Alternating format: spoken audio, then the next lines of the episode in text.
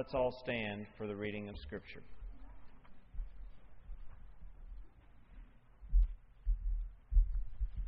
Tonight's scripture is taken from Nahum chapter 2, verses 3 through 7. The shields of the soldiers are red, the warriors are clad in scarlet. The metal on the chariots flashes on the day they are made ready. The spears of juniper are brandished. The chariots storm through the streets, rushing back and forth through the squares. They look like flaming torches, they dart about like lightning. Nineveh summons her picked troops, yet they stumble on their way. They dash to the city wall. The protective shield is put in place. The river gates are thrown open and the palace collapses.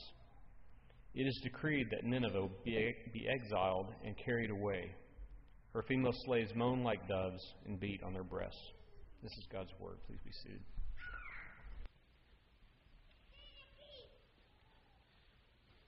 Randy Thompson, freshly back uh, from from Europe, standing out in the family room, and uh, he said he really enjoyed the study of Micah this morning, and I thought I heard him say, "I'm looking forward to mayhem tonight."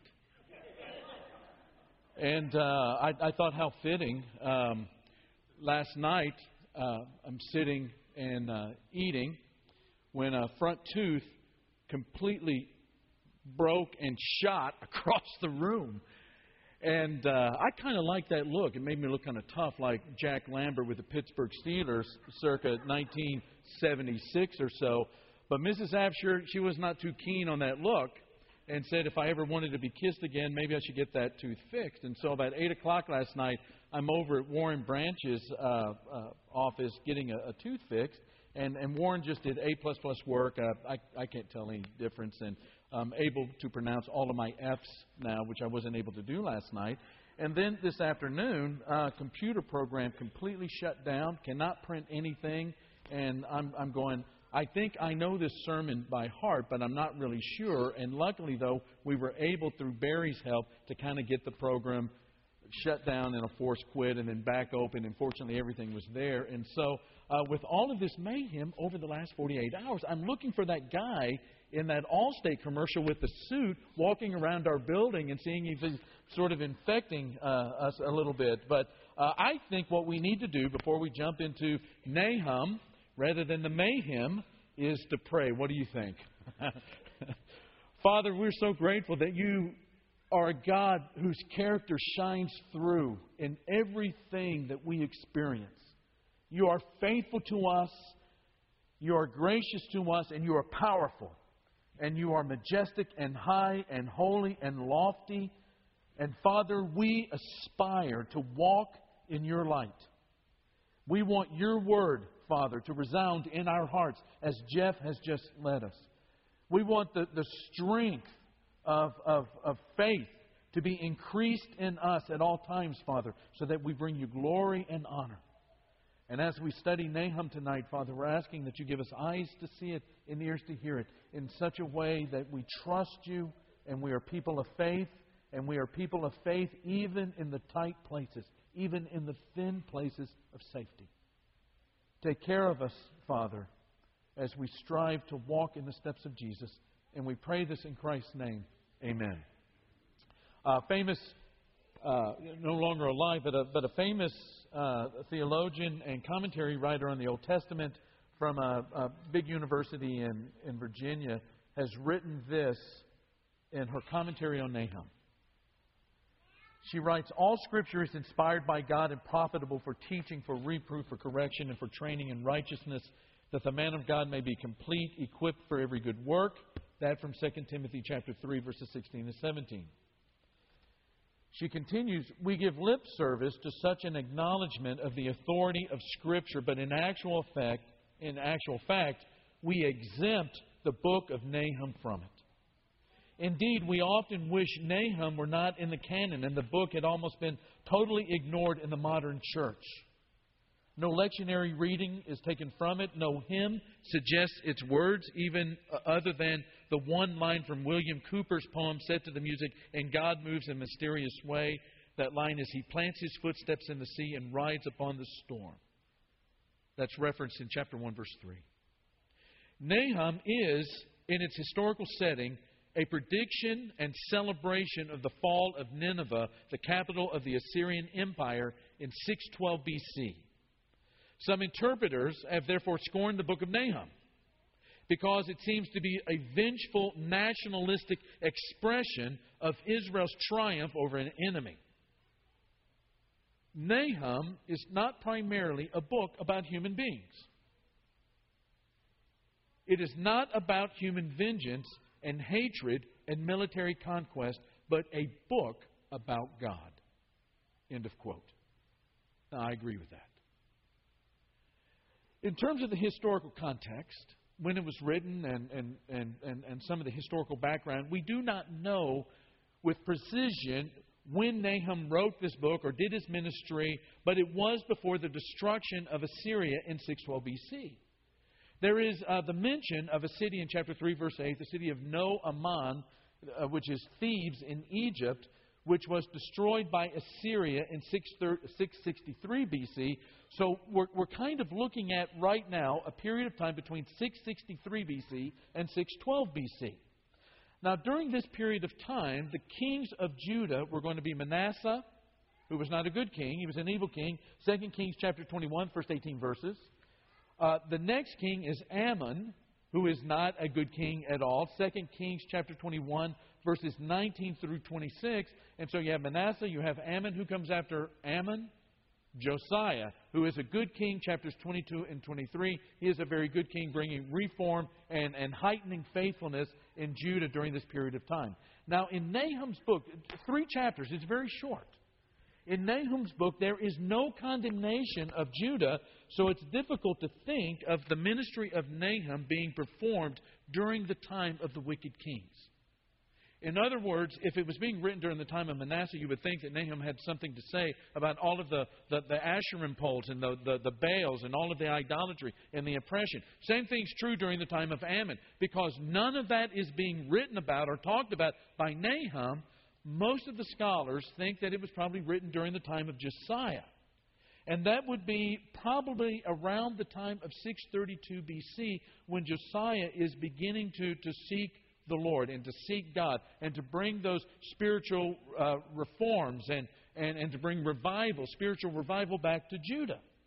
And so Nahum's encouraging message about the demise of Assyria probably came during the time of Josiah and perhaps even during that period of time when Josiah is thinking about seeking the Lord when Assyria is still a threat. Look at uh, Nahum chapter 1, verses 12 and 13. Thus says the Lord, though they are at full strength, and likewise many, I mean, the army is huge, of Assyria is just gigantic. Even so, they will be cut off and pass away. Though I have afflicted you, I will afflict you no longer. So now I will break his yoke bar from upon you, and I will tear off your shackles. Now, it sounds like that even though it's during the time I think of Josiah, and at a time when Assyria is, is at full strength, it sounds like that time that's just prior to the death of King Ashurbanipal, which was about 627 BC or so. And so, what Nahum seems to be doing is encouraging Josiah, the king of Judah, to continue the Reformation, to bring that spiritual revival at a time, to continue to seek after him, to keep, to, to keep being a king of faithfulness and to, and to model that for all of the Jewish people, to do that at a time while Assyria is still a threat. And the encouraging message is this Assyria is not going to stop this revival.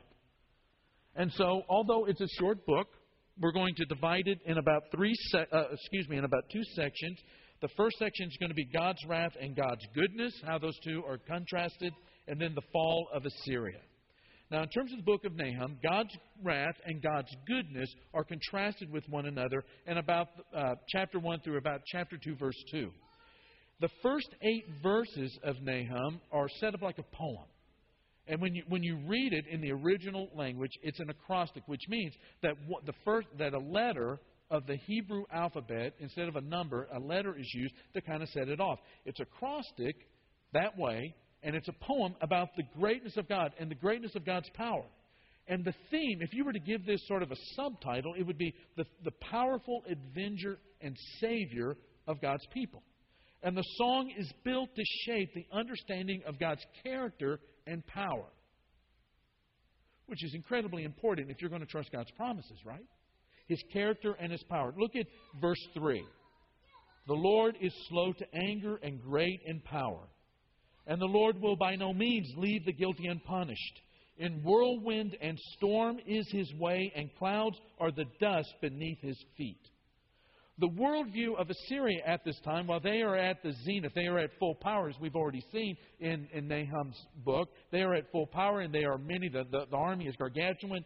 Their worldview is like that of, that you would expect of any, any superpower. It is to maintain that power and to main, maintain that stranglehold on all of the other nations, as well as to keep growing and growing and growing. When you're a superpower, there is no going backward.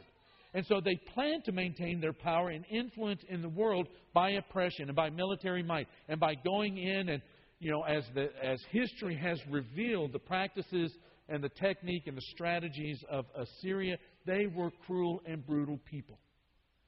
I, I remember a time when, when Mike Tyson was sort of at the zenith of his power, his popularity, and the greatness of, of, of, of his boxing prowess. And, you know, Iron Mike was one of those guys that would try to intimidate opponents at the weigh in and try to, to intimidate them at, at the news and uh, news conferences, at the press conferences, and all these kinds of things. So that by the time with that big chest and that no neck and those shoulders and those arms, and that crew cut and that glare, when he got into the ring, because of that might and that record, he, if you know, he was already trying to, to, to defeat their mind before he even got into that ring. And by the time he got into that ring, most of the time the fight was already won because the opponent was completely intimidated by that.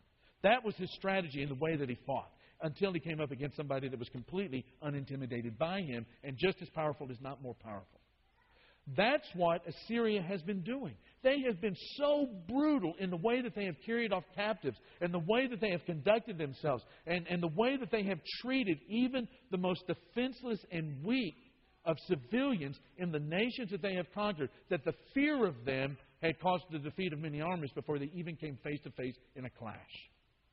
And they are plan, planning to maintain their power, influence in the world this way. Now, you remember from Isaiah, they have already, Isaiah has already condemned the blasphemous pride of Assyria. In chapter 10 and chapter 36 and chapter 37, he goes to town in condemning the blasphemous arrogance and pride of Assyria and the fact that they're going to mow down everybody and nobody can stand up next to them. But they continue to ignore the presence and the plans of God. And so in Nahum chapter 1, verse 11, from you has gone forth one who has plotted evil against the Lord, a wicked counselor. Verse 9, we back up two verses. Whatever you devise against the Lord, he will make a complete what? End of it. The main purpose of this sermon that Nahum is preaching is to encourage Josiah and everyone who is with Josiah to continue to seek God's will, even though the threat of Assyria is still out there. Now, Nahum's not condemning Judah because Josiah already knew that Judah was sinful and needed spiritual reformation, and needed revival, and needed to return to Yahweh. And Josiah, what Josiah is needing is the assurance and the encouragement that God's judgment is going to fall on Assyria so that he can continue his reform, which is going to be not be intimidated by Assyria, not be in subjugation to Assyria, but to follow God and to be faithful to God and to trust in God and to be God's people. Now, Scripture attests to the fact that nothing can stand in front of God's power. That's part of this song or this, this poem that Nahum is giving. Look at verses 4 and 6 of Nahum chapter 1. He rebukes the sea and makes it dry. Can Assyria do that? Only God can. He dries up all the rivers. Bashan and Carmel wither. The blossoms of Lebanon wither. Mountains quake because of him, and the hills dissolve. Indeed, the earth is upheaved by his presence, the world and all the inhabitants in it. Who can stand before his indignation? Who can endure the burning of his anger? His wrath is poured out like fire, and the rocks are broken up by him. The point is, God is God and nothing less. People are people and nothing more. And that's one of the messages that Nahum is trying to get to Josiah. Do not fear Assyria. Don't allow Assyria to intimidate you into not following through with all of the spiritual reformation that your heart is, is pushing you towards. God's character, His power, and His might will see you through. Trust Him. Which brings us then to the part of, of Nahum's prophecy, which is about the fall of Assyria. Now, to emphasize the certainty of the message, Nahum describes in chapter 2, verse 3 through verse 13, how the battle for Nineveh would, would be lost, how Nineveh is not going to win, how, how Nineveh, the Assyrians, and their capital city of Nineveh are going to be destroyed. And what he begins to talk about is you know, this great army that, that you're so fearful of and everybody in the world trembles before? The chariots of that army are going to race madly around the streets. The rivers are going to flood around the city. The walls are going to fall. There are going to be foreigners that are going to plunder the great city. That's verses 6 through 10 of that same chapter. And people are going to mock the former lion that was Assyria. Everybody considered Assyria to be the, the, grand, the grand lion, the great lion in the world at that time. And it would no longer prey as a lion on the other nations. Look at verse 11 of chapter 2. Where is the den of lions and the feeding place of the young lions? Where's the lion, the lioness, and the lion's cub prowl with nothing to disturb them? Basically, what, uh, what Nahum is saying is that, that the lion is going to have its teeth pulled. The, the, the growl that scared all of the prey and alerted the prey that the lion was near, that the lion was going to strike, and that the lion was going to devour them and, and consume them, that's going to be silenced into a whisper. And then in chapter 3, Nahum gives the reason for the fall of Assyria. He says, beginning in verse 1, Woe to the bloody city, city completely full of lies and pillage. Her prey never departs. The noise of the whip, the noise of the rattling of the wheel, galloping horses and abounding chariots, horsemen charging, swords flashing, spears gleaming, many slain, a mass of corpus, uh, uh corpses, and countless dead bodies. They stumbled over the dead bodies. All because of the many harlotries of the harlot, the charming one, the mistress of sorceries, who sells nations by her harlotries and families by her sorceries. Behold, I am against you, declares the Lord of hosts. And I will lift up your skirts over your face and show the nations your nakedness and to the kingdoms your disgrace. I will throw filth on you and make you vile and set you up as a spectacle. And it will come about that all who see you will shrink from you and say, Nineveh is devastated. Who will grieve for her? Where will I seek comforters for you? If there is one lesson out of Nahum that we take away tonight, is that God has given us a tremendous number of blessings. I mean, you go through the New Testament church, and it's blessing after blessing, promise after promise. It's a call after call. It's, it's a challenge after challenge to always stand with God, to always believe God, to always fall on the side of Yahweh, to fall on the side of the Creator. And if there's one lesson that comes in, in, out of Nahum, is that faith in all of God's promises, faith in all of God's blessings, are strengthened by the knowledge of His character. There, there are things that you know about people that causes you to trust them. You think about your spouse. Somebody says something about your spouse. Somebody says something about your best friend or, or, or, or, a family member that you know and that you trust and that you have intimate knowledge of and you've known them all your life and you know their character and they say something that is not true. You know by their character not to believe that, those words. On the flip side of that coin, there, there are things that you know that they will always do by their character. You know that they will never lie. One of the things about my wife that, that I take to the bank every day of our marriage and have for the last 32 years is that if she, she, it's impossible for her to tell a lie. If she ever told a lie, she would just explode right there. I mean, she, she just can't support that. She cannot stand any dishonesty in her or in her life or in her relationship. And so when she tells me something, I take it to the bank. Even if she's not done it yet, I take it to the bank. Even though a, a, a month from now she may take care of it, I know that it's going to be done because she does not lie. That's her character. You know people like that too, that, that when they say something, because you know their character and you trust them and you know them and you're intimately connected to them, that when they say something, you know it's, it's true. Faith in God's promises are strengthened by the knowledge of His character. That's why we worship. That's one of the, the, the, gigantic reasons why the people of God have always been called to worship. Sure, it's, it's a way that we are drawn together in singing the hymns that cause community and fellowship. And sure, there, there are, are, are encouragements that come to people that are struggling in their faith. But what is it that we do in worship? Is it not to attribute worth to God? To, to, to talk about His worthiness, to talk about His greatness. And primarily we do that by reminding ourselves and lifting up with our voices and with our hearts the great attributes and the character and, and the promises of God that have always come true for God's people. That's what we do when we worship and we sing and we come together. We're reminding ourselves of the greatness of God's character. That because of the cross, He loves us. And because of the resurrection of Jesus, He resurrects us in the end, those of us by faith. Because of, of His promises of strength and a clean conscience, and, and you know them as well as I do, because of His character that we have sung over and over and over again in songs, and the scriptures that we have looked at over and over and over again, we know that those things are true in our life and they strengthen our faith. And we know that God's character guides His behavior. Sometimes what we rely on from God's Word comes to us in a, in a valley or in a dark tunnel or in a place where things are not very clear, very far down the road. And because we know His character and He has proven His character to us, we are able to go through in faith on those promises to continue, to, to continue living as a disciple. And that is especially important when it looks like all of life is a contradiction. Josiah is, is trying to turn Israel, uh, Judah around. But Assyria is still that power out there and will be for another year or two as he's trying to get the spiritual reformation going and trying to return the people's hearts to God. Not to have hearts full of fear towards Assyria and Ashurbanipal and all of those tyrants, but to believe God and to follow God and to trust God, even when all of life seems like a contradiction. And that's what we're called to as, as, as disciples of Jesus of Nazareth.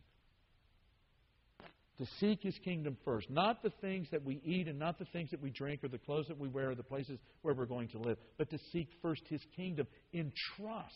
To seek his kingdom first as the preeminent thing, as the priority in life, because he has promised to take care of all of those other things. God knowing that we need them even before we ask. Of, of of taking care of our most desperate needs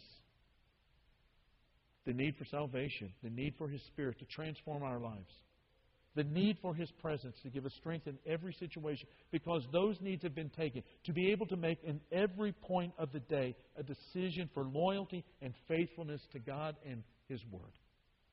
That's what He calls us to do. Jeff's going to lead us in a song right now. Uh, some of our shepherds are going to be down here at the front. Maybe there's a way that we can minister to you. Maybe you need to be baptized because you're still in your sin. And you have not allowed the power of God in the cross the forgiveness, the grace, the graciousness, the, the generosity of mercy to come your way, for those sins to be forgiven, because you're participating in the death, burial, and resurrection of Jesus in that baptism. As He died to sin, you died to sin. As He was raised to newness of life, you are raised to newness of life as well. Or maybe it's been you're struggling in your faith and you need the encouragement of the church. Whatever it might be, our spiritual leaders, our elders, our shepherds are going to be down here at the front to talk to you. If there's any need, come to the front and talk to them as we stand and praise God together.